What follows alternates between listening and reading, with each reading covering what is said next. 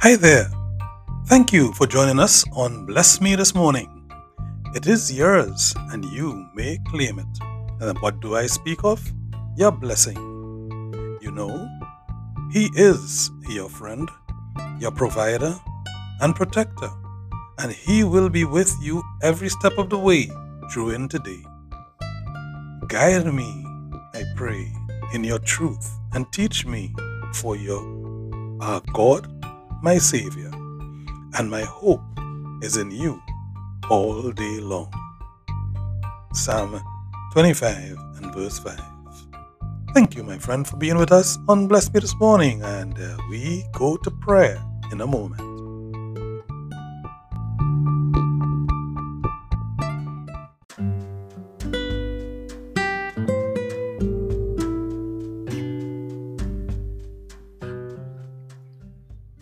Greetings, my friend, and welcome. Welcome back to Morning Devotion, our moments of prayer, scripture reading, and reflection. We begin with a prayer. In this prayer, Heavenly Father, we thank you for bringing us through the night, for enabling us to see this morning light. We ask you, Lord, that you be with us as we go through today. Help us that our mind the things we think, our words, that what we say, and our actions and what we do be not such that they are sinful, that they are offending you, but rather that we pass this day doing, saying, and thinking in a way that pleases you.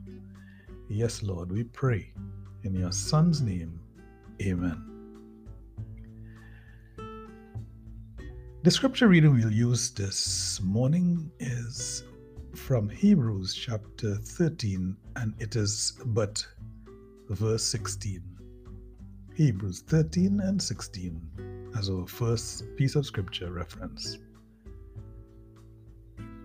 Do not forget to do good and to share with others, for with such sacrifices God is pleased the word of the Lord. Yes, we praise you, Lord. And today's reflection, we can give a title like uh, A Caring Heart, or Sharing with Others, or Selflessness, or Obedient to the Command of God. And with this, we bring to the reflection the story of Brian. Brian was in the fourth grade when his father was hurt in a terrible accident. He survived, but he wasn't able to work. Dad had a long road to recovery ahead that would include multiple surgeries and months and months of physical therapy. Overnight, immediately that, with that accident, Brian's life changed. The things he had, he could no longer say that he would receive. His mom, she started working long hours trying to keep a roof over their heads. And worst of all, for Brian, fourth grader, as the Christmas season neared, the Christmas tree went up all right, but there were no gifts under the tree. Brian's older brother, he comforted him, saying things like, uh, though there is not enough money to go around, but we still have dad, and that's the best gift. As truthful as that was, Brian still felt lost, still felt wanting. A few days before Christmas, though, there was a knock on the door. When Brian's mom opened it, an older man introduced himself right there at the door, new guy from the community, but had not been to that house before. He explained that he was from the local organization and they wanted to provide Christmas for the family. They were aware of what had befallen them and the fact that dad could no longer work. And so they provided some measure of comfort to the family by supporting them to spend an almost normal Christmas.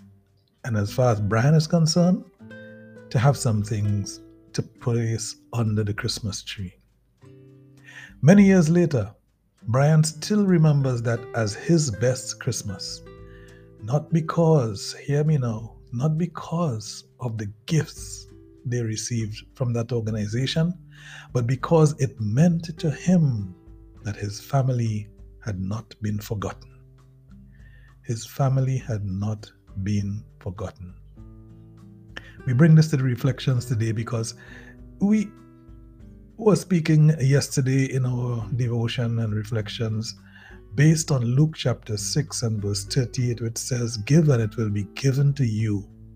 For the measure you use, it will be measured to you. You remember that? A good measure pressed down, shaken together, and running over will be poured into your lap. This is what we were saying yesterday. And we reflect today we reflect today on situations like this, where the breadwinner will just be dropped out because of an accident, nothing of his own doing. Brian saves nowadays year round. And this is his story, huh?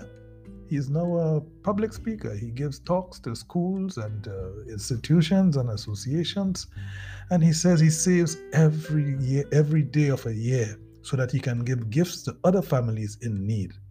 He also tries to do it himself so that he could really give the joy to those families that he received in his family and his household in that year when his father suffered that accident. He wants them to know that God sees their situation and cares. My friend, my morning devotion friend, God does nothing that is outside of us. And we are here to do what is His will. And some people only receive God's presence, God's miracles, God's will when we say yes and we do it. Songs committed, songs hard for some people who are steeped in fear and selflessness and selfishness and who never really think about another person. But a caring heart is important. And St. Paul said, we hear when he was sending this message, this letter to the Thessalonians, Second Thessalonians chapter 3 and verse 11 and 12. He said, We hear that some among you are idle and disruptive they are not busy, they are busybodies. Such people we command and urge in the Lord Jesus Christ to settle down and earn the food they eat. Well, Brian is an example. You don't only earn the food you eat, but you also provide moments of joy for others who are in need. 3 John 1 and verse 5 says, You are being faithful to God when you care for the traveling teachers who pass through, even though they are strangers to you. And so, my friends, we find so many passages of scripture reminding us as we awake this morning, as we prepare for today, that to care for our family and to care for our community is indeed a biblical command.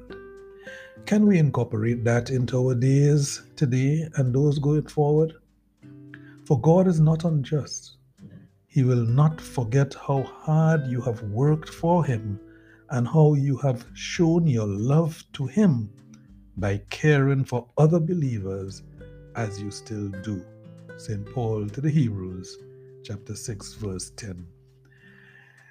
These passages make us feel obligated to fulfill this biblical command, but also joyful that what we do will receive the attention of our Lord.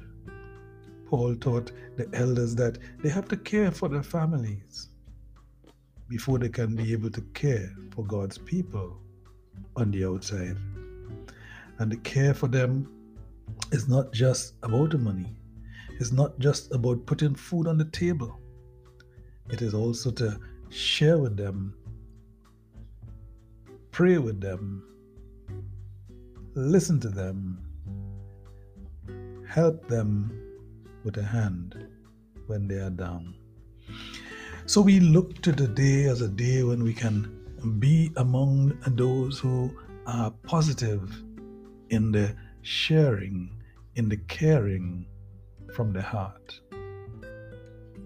Let us close with a prayer where we ask our Lord, Heavenly Father, please show us a family that we can help for this coming Easter season, for this coming Christmas season, that we can do like Brian and help us to save a $5 here, a $5 there, all year round, specifically dedicated to helping a family in need in those times of the year when we are most called to share. We want to be part of comforting families like Brian in this story, holiday season, and when they are in need. We pray for a blessed day upon you, my friend, and a blessed day upon all whom you will meet, those whom you will think about, and those who will be thinking about you. In Jesus' name, amen.